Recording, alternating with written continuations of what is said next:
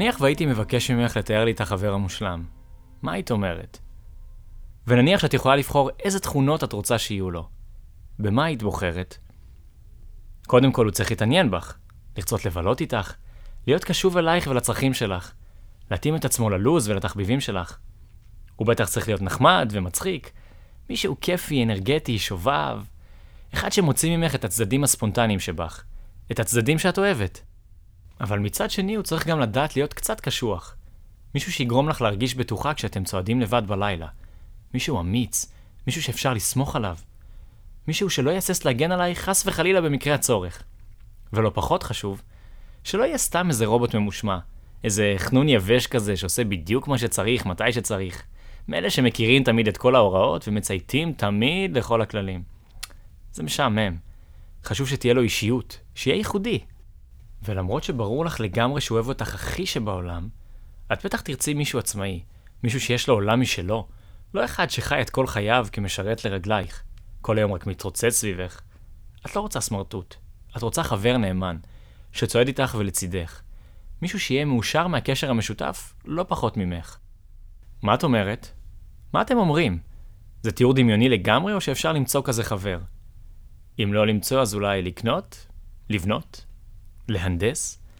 מי לא היה רוצה כזה חבר או חברה? אבל זה מציאותי בכלל או שאין חיה כזאת?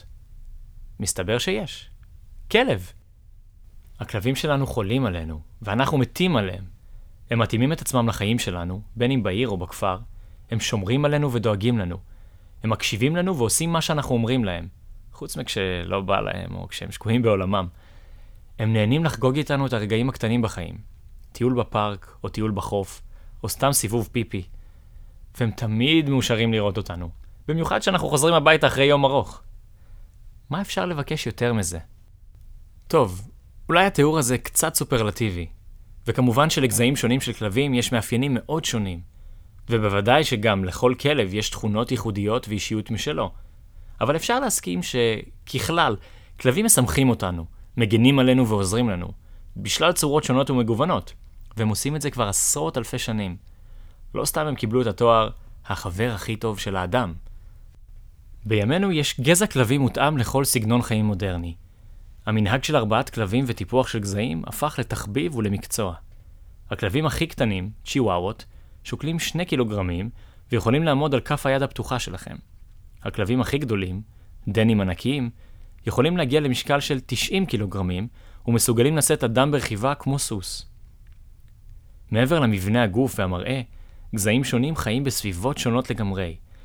כלב פיקינז קטנטן שנראה כמו צעצוע על בטריות, חי בעיר ומתלווה לבעלים שלו לשופינג בקניון. רועה גרמני שמאולף להילחם לצד כוחות מיוחדים כמו יחידת עוקץ, לומד למלא הוראות מצילות חיים. הראשון בקושי מסוגל לרוץ, והשני יודע לתקוף ולנטרל מטרות תחת אש. איך יכול להיות ששני אלו משתייכים לאותו אילן יוחסין? יש כל כך הרבה סוגים של כלבים, שמוזר לחשוב שהם כולם שייכים לאותו המין. מה שעוד יותר מוזר, זה מי היה האבא האבולוציוני של המין הזה. בביולוגיה יש תחום מחקר בשם פילוגנטיקה, שעוסק בניתוח הקרבה האבולוציונית בין יצורים חיים ובין מינים. הניתוח מתבצע בעיקר על ידי מחקר גנטי של DNA וניתוח ארכיאולוגי של שרידים ומאובנים. דרך מחקר פילוגנטי, מדענים ניסו להתחקות אחורנית לאורך עץ ההתפתחות של הכלבים. הם הגיעו למסקנה שלכלבים ולזאבים המודרניים היה אב אבולוציוני משותף שכבר נכחד. ההשערה היא שזה היה גרסה קדומה של הזאב האפור, משהו בממדים דומים, אבל עם לסת גדולה יותר. מסתבר שהחבר הכי טוב שלנו, פעם היה נוהג לצוד ולאכול אותנו. מבחינת ההגדרה הביולוגית, הסוגים השונים של הכלבים נקראים גזעים. כל הגזעים משתייכים לאותו תת מין, כלב, קאניס לופוס פמיליאריס. תת מין הכלב משתייך למין שנקרא הזאב האפור, או הזאב המצוי, קאניס לופוס. המין הזה כולל עוד מעל 30 תת-מינים של זאבים, וביניהם למשל הזאב האירו-אסיאתי, קאניס לופוס לופוס. לגרסה הקדומה של הזאבים, שהייתה האב האבולוציוני של המין הזאב המצוי, קוראים קאניס CF לופוס. ה-CF בשם זה קיצור שאומר בערך, או לחילופין, קשור אך שונה. כלומר, דומה לזאב המצוי, אבל לא בדיוק הזאב המצוי. כלבים היו החיה הראשונה שביעטנו. זה קרה לפני 35 אלף שנה. בערך. לפני משהו בין 20,000 ל-40,000 שנה. כנראה. בוודאות לפני לפחות 14,200 שנה, על פי ויקיפדיה. לא משנה. אל תתאפסו למספר המדויק. לפני עשרות אלף שנים בודדות. במהלך הפרק נשתמש בכל מיני מספרים ותאריכים, אבל האמת היא שזה לא סגור ב-100%. יש כל מיני ראיות והתבצעו כל מיני מחקרים, אבל עוד אין הסכמה מלאה בקרב הקהילה המדעית. עדיין לא ברור מתי הביוט קרה, איפה הוא קרה, והאם הוא קרה רק פעם אחת או כמה פעמים. אה, וגם איך זה קרה. מן הסתם זה קצת מקשה על הרכבה של נרטיב אחד ברור שעונה על כל השאלות. אבל למרות שיש הרבה שאלות פתוחות, אפשר לתאר בקווים כלליים את התהליך. יש הסכמה שהזאבים המודרניים והכלבים, שניהם התפתחו ממין קדום של זאבים שכבר נכחד. תהליך הפיצול האבולוציוני קרה בהדרגתיות, וכנראה היה קשור מאוד בתהליך הביוט שקרה במקביל. בהתחלה היו רק סוגים בודדים של כלבים, שהיו מעין גרסאות עדינות יותר של זאבים. לאט לאט, ככל שהם למדו למלא תפקידים שונים בקרב שבטים וקהילות, ציד, הגנה על המחנה, ראיית צאן ובקר, הסוגים הבודדים עברו תהליכי התאמה, והתפתחו לאוסף הצבעוני והמגוון של הגזעים שאנחנו מכירים כיום. אז איך כל זה קרה? איך נכרתה הברית העתיקה בין בני האדם לכלבים, למרות הפחד הפרה-היסטורי שהפריד בינינו לבין זאבים? איך התפתחה כזו חברות ושותפות גורל בינינו, לבין החיות שרק רגע לפני כן עוד היו רודפות את הסיוטים שלנו בלילה ואת הילדים שלנו ביום? ואיך הכלבים המבויתים התפתחו להיות היונק היבשתי הכי מגוון מבחינת תת-סוגים ושונות, ברמת המראה וההתנהגות? איך זה התחיל? פרק 4 מזאבים לכלבים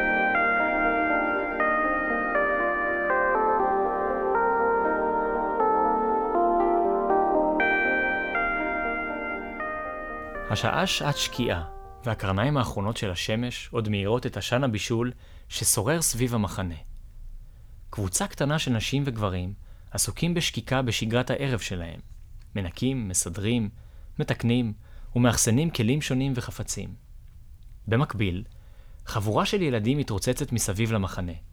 ידיהם המושטות מלטפות את צמרות העשב הגבוה. מדי פעם, הילדים עוצרים ושוהים לרגע במבט אל מעבר לעמק, כדי לוודא שהזאבים עדיין שם, משחקים ממש כמוהם. רגועים, הם ממשיכים לרוץ ולצחקק. ההורים שלהם הסבירו להם שהזאבים הם השומרים של השבט. בקרב השבט הזה, שחי בתקופת האבן לפני משהו כמו 35 אלף שנה, אף אחד לא יכול היה לזכור בכלל תקופה שבה הזאבים לא היו שם. כולם הכירו את הסיפור שלהם. זקני השבט העבירו אותו מדור לדור במשך שנים. המיתוס החשוב מספר על הימים הקדומים שלפני הפיוס הגדול. תקופה מסוכנת כשאנשי השבט עוד פחדו שהזאבים יחטפו את הילדים שלהם כדי לגנוב להם את הנשמה.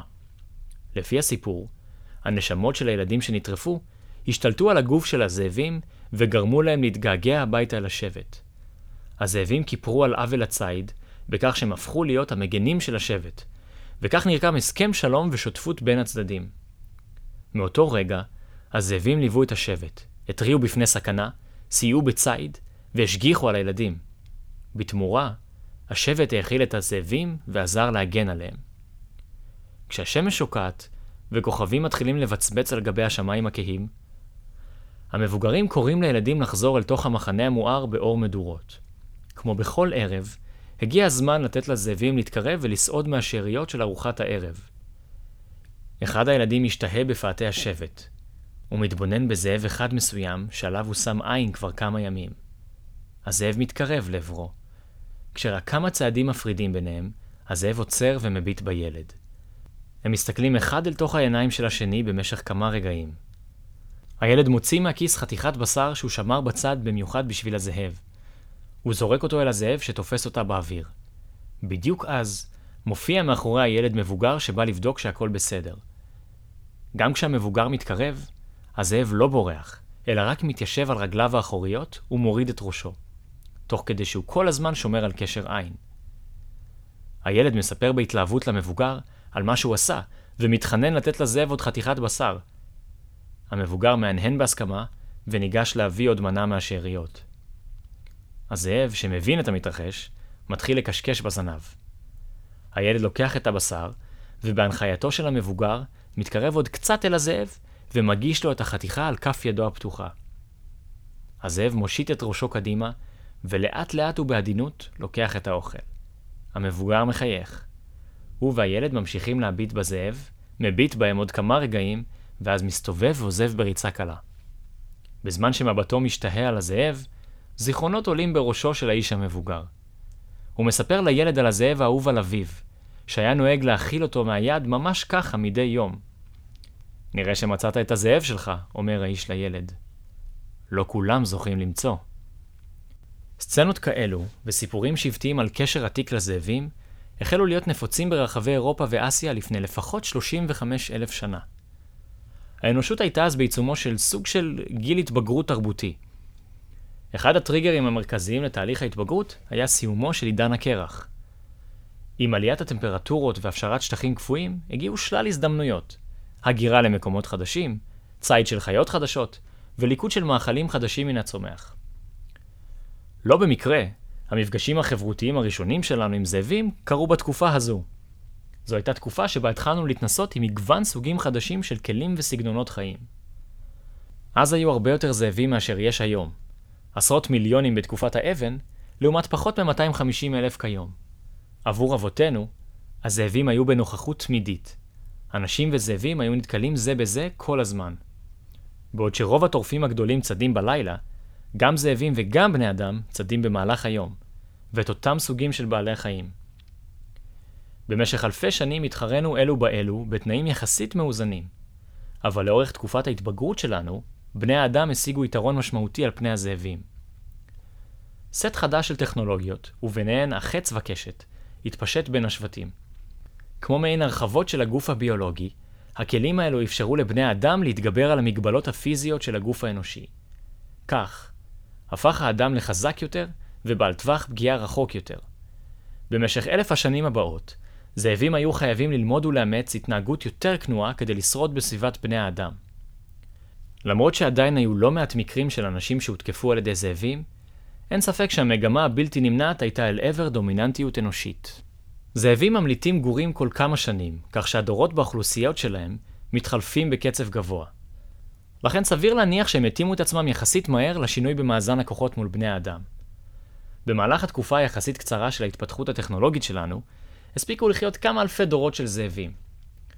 אלפי דורות זה חלון אבולוציוני מספיק ארוך בכדי ליצור העדפה משמעותית לתכונות חדשות שמעודדות התנהגות יותר עדינה כלפי בני אדם. לזאבים היה תמריץ הישרדותי ברור. במקרים רבים, חיטוט באשפה של המחנה של בני אדם היה מניב לא פחות קלוריות מאשר ציד, ובהרבה פחות סיכון ומאמץ. על מנת להצליח להתקרב אל המחנה מספיק כדי לחטט באשפה, הזאבים היו חייבים לאמץ התנהגויות חדשות. זאבים אגרסיביים נהרגו, בעוד שזאבים כנועים זכו להתעלמות, או אפילו התקבלו בברכה עם אקסטרה אוכל. לאורך זמן, המפגש הזה יצר לחץ סלקטיבי על אוכלוסיות הזאבים, לטובת הזאבים הפחות אלימים והיותר חברותיים. הדמיון בין המבנה החברתי של שני המינים תרם מאוד למפגשים האלו. גם זאבים וגם בני אדם הם חיות חברותיות בצורה יוצאת דופן, ובשני המינים קבוצות מתארגנות בצורה של היררכיות. עם זאת, בקרב זאבים, זכרים שהם יותר מדי כנועים, עלולים להיות קורבנות של אלימות או נידוי מצד זכר האלפא שעובד בראש הלהקה. כך יצא שהרבה פעמים בדיוק אותם זאבים מנודים, אלו שמלכתחילה היו יותר עדינים ופחות אגרסיביים, היו אלו שבאו לחפש אוכל במחנות של האנשים. בסביבה החדשה, הכניעות שלהם, שלימים הפכה לצייתנות, נעשתה ליתרון סופר משמעותי. לאט לאט, אנשים מצאו את עצמם מוקסמים יותר מאשר מפוחדים בנוכחותם הבלתי מאיימת.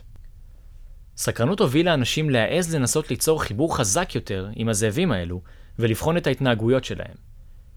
כל מפגש עם גורים בטח רק עורר חיבה יתרה והאיץ את תהליך ההתקרבות.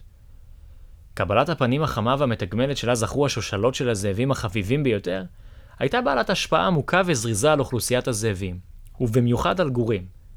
ההשפעה הזו הביאה לשינויים ניכרים גם ברמה הפיזיולוגית, כלומר מבנה הגוף שלהם, וגם ברמת הטמפרמנט הרגשי, כלומר האופי שלהם.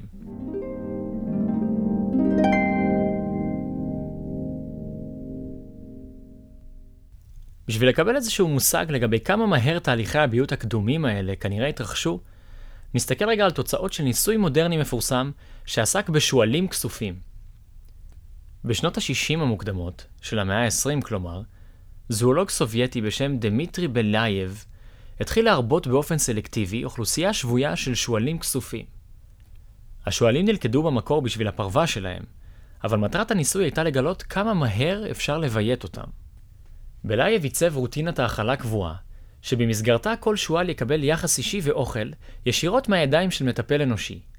כל האכלה כזו סיפקה הזדמנות לבחון את האישיות ולדרג את רמת האגרסיביות של השועלים. שועלים מגיעים לבגרות מינית בגיל מאוד מוקדם, בין 7 ל-10 חודשים. זה ייצר תחלופה מהירה של הדורות, כאשר עם כל מחזור ארבעה, בלייב אפשר רק למשהו כמו 10% מהשועלים להזדווג. אחרי 40 דורות בלבד, פרק זמן של פחות מ-30 שנה, הניסוי של בלייב הניב קבוצה של שועלים חברותיים במיוחד, שאכלו מהידיים, קשקשו בזנב, והתכרבלו עם אנשים ללא היסוס. מעבר לשינוי הניכר באופי, הניסוי למעשה יצר גזע חדש לגמרי של שועלים, עם מאפיינים פיזיים ייחודיים ושונים מאלו של האוכלוסייה שחיה בטבע. האוזניים שלהם נהיו רכות ושפופות, הזנב שלהם נהיה מעוגל, השרירים שלהם הצטמצמו, והשיניים שלהם נהיו קטנות יותר. בדיקות דם הראו שחלו שינויים משמעותיים גם ברמת ההורמונים שלהם. בקיצור, השועלים שהורבעו באופן סלקטיבי הפכו להיות דומים יותר לגורי כלבים מאשר לבני הדודים הפראיים שלהם. מעבר להצלחה המסחררת בביוט שועלים, התגלית המדעית המשמעותית של בלייב הייתה שבקרב משפחת הכלביים, canines, אבולוציה רגשית ופיזיולוגית קשורות זו בזו. שינוי באחד מייצר שינוי בשני. אילו בלייב היה יכול איכשהו להמשיך את הניסוי שלו במשך מאות שנים, שלא לדבר על אלפי שנים, השועלים היו משתנים ברמה שכבר היה קשה מאוד לזהות איזשהו קשר, התנהגותי או פיזיולוגי, בינם לבין השועלים הפראיים שאיתם הניסוי התחיל. בקרב אותם שבטים של אנשים שהתחילו לחיות בשותפות עם זאבים לפני 35 אלף שנה, לא היה שום דבר שהתקרב בכלל לתוכנית ההרבעה המתודית של בלייב. תהליך הביות הטבעי שקרה אז היה הרבה פחות ממוקד ואינטנסיבי, אבל מצד שני, הוא היה הרבה, הרבה יותר ארוך. בלייב השיג שינויים משמעותיים בקרב אוכלוסיית השועלים שלו לאחר 30 שנה בלבד, הן בהתנהגות והן במבנה הפיזי. לעומת זאת, במשך אלפי שנים, חובבי זאבים מתקופת האבן הרגו את הזאבים הכי אגרסיביים, והתעלמו או אולי אפילו טיפחו את אלו שהיו הכי חברותיים. ההשפעות האבולוציונית היו לא פחות דרמטיות. על פי מחקר ארכיאולוגי וגנטי, תהליך ביות שכזה קרה באזור של סין לפני בערך 30 אלף שנה, כלומר כ-5,000 שנה אחרי תחילת תהליך ההתקרבות בין זאבים לבני אדם. שבטים סינים ייצרו לחץ סלקטיבי שהניב שושלת כלביים שנראו והתנהגו בצורה שונה מאוד מהאוכלוסייה הפראית של זאבים שחיו מסביבם. ככל הנראה, אותו הדבר פחות או יותר התרחש במקביל גם באירופה, איפה שכיום נמצאו צרפת, בלגיה וגרמניה. שם, מאובנים כלביים ושאר עדויות ארכיאולוגיות מראים שחיה שמזכירה זאב, אבל היא כבר לא בדיוק זאב, חיה לצד בני האדם. מסתמן שהתופעה של ביות של זאבים לכלבים הייתה די נפוצה. המערות של אירופה ואסיה הן כמו קפסולות זמן. עם התנאים הנכונים, הן משמרות בצורה מופלאה רגעים מתקופות עתיקות. בעמקי אחת מהמערות הכי מפורסמות שנמצאת בצרפת, נמצא מסלול מובהק של עקבות רגליים, משומר כל כך טוב שנראה שהזמן בכלל לא נגע בו. לאורך סדר גודל של 50 מטרים, מסלול העקבות מתעד רגע מחייו של ילד צעיר והכלב שלו. טביעות הרגליים שהם השאירו בבוץ של רצפת המערה מראות בבירור שלא מדובר במרדף, אלא בחברות. אף אחד לא רץ, אף אחד לא התחמק, אף אחד לא נלחם. הילד והכלב שלו צעדו זה לצד זה אל תוך המערה. הם כנראה חיו לפני משהו כמו 26 אלף שנה. איך הגענו למספר הזה? 26 אלף שנה? התשובה היא באמצעות שיטה שנקראת תארוך פחמן רדיואקטיבי, Radio Carbon Dating. ניתן להעריך את הגיל של חומר אורגני באמצעותו. 11 דגימות של חומרים שונים שנלקחו מהמערה, אפר ממדורה, סימני פחם שהשאירו לפידים על הקירות והתקרה, ומספר ציורי קיר, הראו טווח גילאים שבין 23,000 ל-32,000 שנה. מכיוון שהעקבות נשמרו ללא הפרעה, החוקרים מעריכים שהם נוצרו לקראת סוף טווח הזמנים הזה, וכנראה שאחר כך המערה כבר לא הייתה בשימוש. אחת הדגימות שהגיעה מסימני לפיד שנמצאו על התקרה, ממש בסמוך לעקבות, תוארכה כבת 26,000 שנה. ההשערה היא שהילד הוא זה שהחזיק בלפיד, או לפחות מישהו שחי בערך בתקופתו. כמובן שאין דרך לקשור בוודאות בין גיל הסימנים שעל הקירות לבין העקבות שעל הרצפה. זהו טיבו של מחקר היסטורי. אנחנו יכולים לדעת רק מה שאנחנו מצליחים להסיק מתוך הרמזים שהצלחנו לגלות. למעשה, לא רק שאנחנו לא יודעים בדיוק מתי האירוע הזה קרה, אנחנו גם לא יודעים מה בדיוק היה טיב הקשר בין הילד והכלב. האם הכלב היה חיית מחמד בשביל הילד? או אמצעי הגנה מפני חיות אחרות? או אולי, דרך המשקפיים התרבותיים של השבט שחי במערה, הכלב היה שליח של האלים, שבא להגן על הילד מפני הרוחות הרעות שרודפות את עומקי המערה? אפילו מבלי לדעת מה הוביל הקשר ביניהם, התיעוד הזה מרמז שבשלב הזה של ההיסטוריה, הקשר שלנו עם כלבים כבר החל.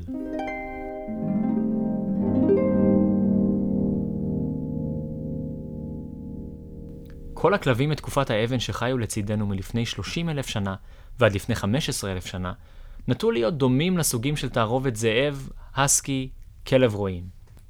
כבר אז הם התפארו בסט מגוון של כישורים מועילים בתחומים של גישוש, ציד ושמירה והגנה על המחנה. חושי הריח והשמיעה המשופרים שלהם, בשילוב עם המהירות והסיבולת הגבוהה שלהם, שיפרו באופן דרמטי את היכולת של בני האדם לדאוג לאספקה קבועה של אוכל. שיתוף הפעולה הבין-מיני הוליד צוות שכישוריו המשותפים היו גדולים מסכום חלקיו. כלבים ובני אדם ביחד היו חזקים יותר ובטוחים יותר בסדרי גודל מעבר למה שהם היו כל אחד בנפרד. ולא פחות חשוב מזה, גם עשינו אלו את אלו ליותר מאושרים. עם הזמן, המוחות של שני המינים התפתחו להגיב זה לזה. כן, כן, המוח למד לשחרר בגוף גל של אוקסיטוצין, הידוע בכינויו הורמון האהבה, בכל פעם שנוצר קשר עין או מגע פיזי שמביע חיבה בין אדם לכלב. גלי האוקסיטוצין עוררו והניעו שורה של התאמות פיזיו-כימיקליות, שלאט לאט גרמו לכלבים להבין ולהיות קשובים יותר להבעות פנים ולשפת הגוף של בני אדם. זה היה הבדל ניכר מזאבים, שלעיתים רחוקות יוצרים עם בני אדם קשר עין. בני אדם וכלבים נעשו יותר ויותר רגישים למבטים ולתקשורת האחד של השני. הקשר שלנו הלך והתחזק במעין לולאת פידבק חיובית אבולוציונית, או במילים אחרות, יותר מגע ושיתוף פעולה בינינו לבין הכלבים, הובילו לשינויים פיזיולוגיים התנהגותיים, שיצרו תקשורת יותר טובה, שהובילה בתמורה לעוד מגע ושיתוף פעולה יותר הדוק, וכן הלאה. כמו כן, התקשורת בין שני המינים הלכה ונעשתה יותר מורכבת ויותר עשירה. עד שנת 8000 לפני הספירה, השפה שנוצרה בין כלבים ובני אדם כבר התפתחה ונהייתה כל כך רחבה, שהיא כבר החלה להתפצל לענפים שונים המותאמים לתפקידים יותר ספציפיים. גזעים שונים התפתחו, ולכל סוג היו המונחים והפקודות המתאימים לו. בעזרתם של הכלבים, בייתנו את המין הבא שלנו, עיזים. די מהר אחריהן הגיעו כבר הבאים בתור, כבשים וחזירים. עד שנת 6000 לפני הספירה, קהילות ששמו דגש על כישורי ציד בטיפוח הכלבים שלהם, הניבו גזעים חדשים. אלו הופיעו ברחבי מרכז אירופה ואסיה, והזכירו מבחינת אופי ומראה גזעים מודרניים כמו רועה אוסטרלי ובורדר קולי. בינתיים, בשטחי הצמחייה המדבריים של צפון אפריקה, התפתחו כלבי רוח שמזכירים את הסלוקים והגריי-האונדים של ימינו. אלו שובחו לאור כישורי הראייה שלהם, הזריזות והסיבולת הגבוהה בהרבה מזו של זאבים. תפקידם הייחודי היה לסייע במרדפים ארוכי טווח בשטח פתוח, למשל אחרי איילים וארנבים. הגזעים החדשים האלו עזרו לחולל כזו מהפכה בחקלאות ובראיית צאן, שלראשונה אנשים הצליחו להגיע למצב עקבי של עודפי מזון וביטחון תזונתי. כתוצאה מכך, לראשונה נוצרו בתוך קהילות משגשגות פערים במשאבים, שגרמו לחלוקות פנימיות בתוך חברות. אקסטרה אוכל אומר שמי שהולך לו יותר טוב יכול לאגור חלק. מי שאגר מספיק אוכל יכול לעבוד פחות, או לשלם למישהו אחר שיעבוד בשבילו. שכבות סוציו-אקונומית קיבצו אנשים לפי למי יש יותר ולמי יש פחות. מי עובד ומי מעביד. הסיביליזציה נולדה, ויחד איתה מעמד השלטון העשיר הראשון בעולם. בקהילות עשירות נוצר מעמד חדש, מעמד המלוכה, ולפתע, דורות חדשים יכלו להרשות לעצמם לטפח במכוון סוגים חדשים של כלבים, משהו שאלף הדורות הקודמים של הקטים ציידים בחיים לא היו חולמים עליו. הכלבים שאומצו אל תוך אורח החיים של משפחות מלוכה נתפסו מבחינה תרבותית בצורות שונות. גזעים מסוימים של כלבים נתפסו כבעלי תפקיד רוחני, שליחים של האלים על פני כדור הארץ, בעוד שגזעים אחרים סתם היו משעשעים ולא ייחסו להם חשיבות מיוחדת מעבר לבידור.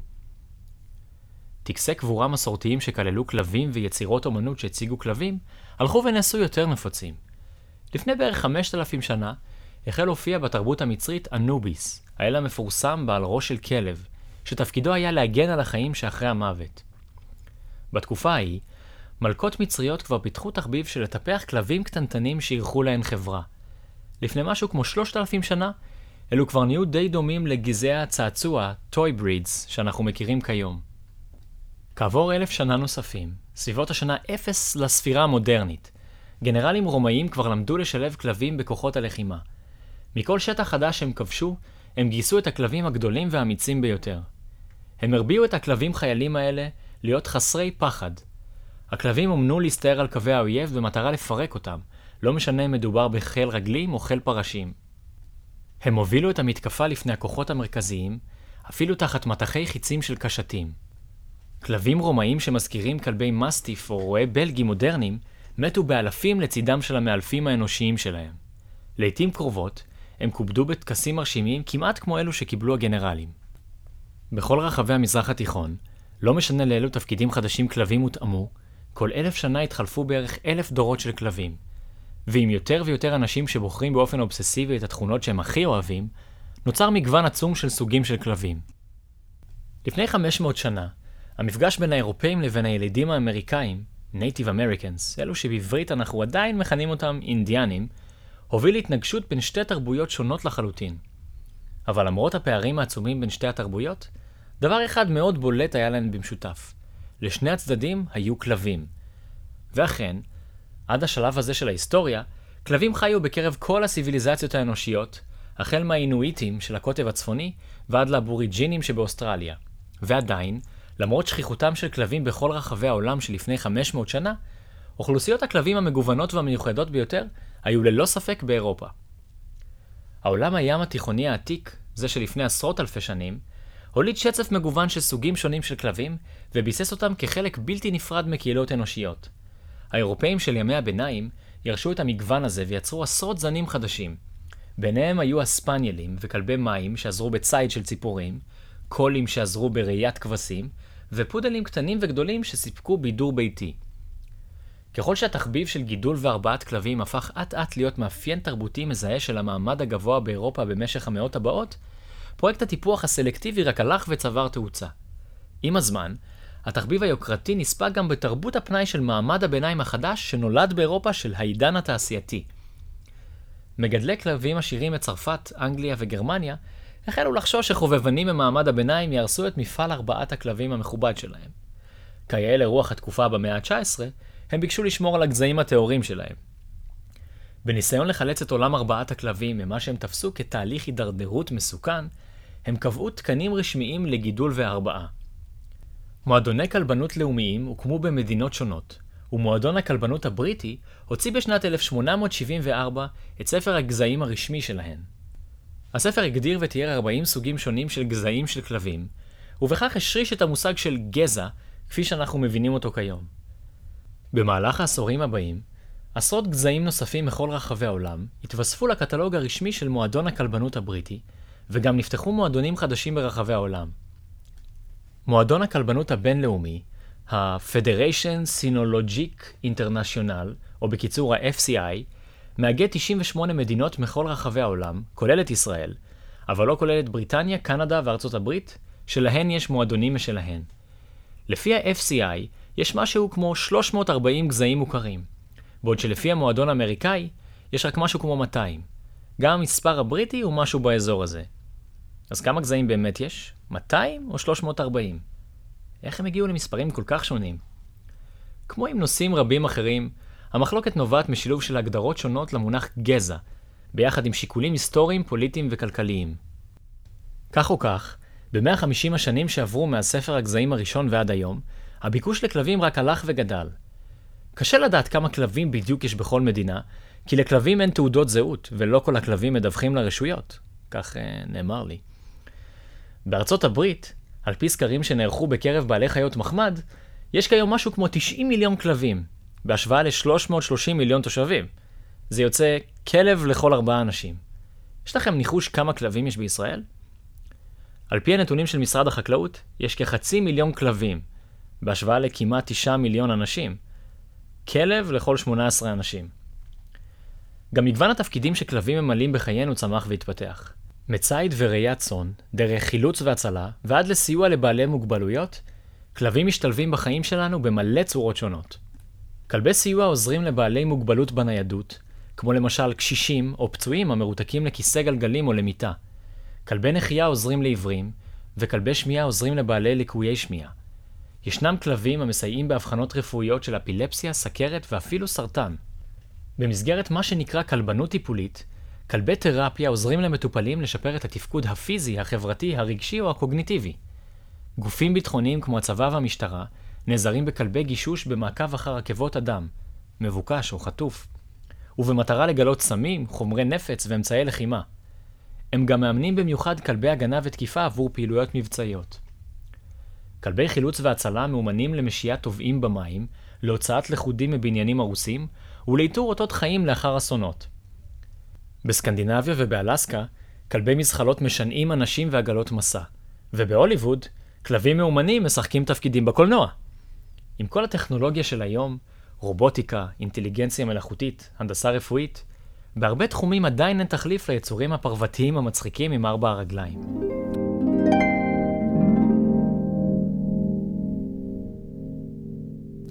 אז בואו נסכם. מה היה לנו שם? פעם היו זאבים קדומים. הם חיו לצידנו וקצת צדו אותנו. במהלך עשרות אלפי השנים האחרונות, מהזאבים הקדומים התפצלה קבוצה שהתפתחה להיות הכלבים המבויתים שאנחנו מכירים כיום. אנחנו לא סגורים על מתי בדיוק זה קרה, אבל די בוודאות עד לפני 15,000 שנה. אנחנו גם לא יודעים אם זה קרה רק באירופה, רק במזרח אסיה, או גם וגם. אנחנו לא יודעים עד כמה אנשים השפיעו על התהליך הזה באופן אקטיבי בתחילת הדרך. אנחנו כן יודעים שעם הזמן כלבים התפתחו לכיוונים שונים כתוצאה מהרבעה סלקטיבית, שנועדה להתאים אותם לתפקידים שונים בחברות שבהן הן חיו. רוב הגזעים שאנחנו מכירים כיום נוצרו רק ב-200 השנים האחרונות. מעבר לכל הכישורים שלהם, ולפונקציות החשובות שהם ממלאים בפינות שונות בעולם המודרני, התפקיד הכי נפוץ של כלבים כיום הוא פשוט חיית מחמד. במקור הבאנו אותם כדי שיגנו עלינו ויעזרו לנו לשרוד. היום הם בעיקר חברים שלנו. חברים נאמנים, מסורים וטובי לב. חברים שמכירים אותנו לא דרך מילים, אלא דרך מבטים, מגע ותנועות גוף. הם אמנם לא יודעים לדבר, אבל הם יודעים מה זו חיבה וחברות. עבור מי שמכיר אותם מקרוב ולומד להבין מה עובר להם בראש, זה כנראה הדבר החשוב ביותר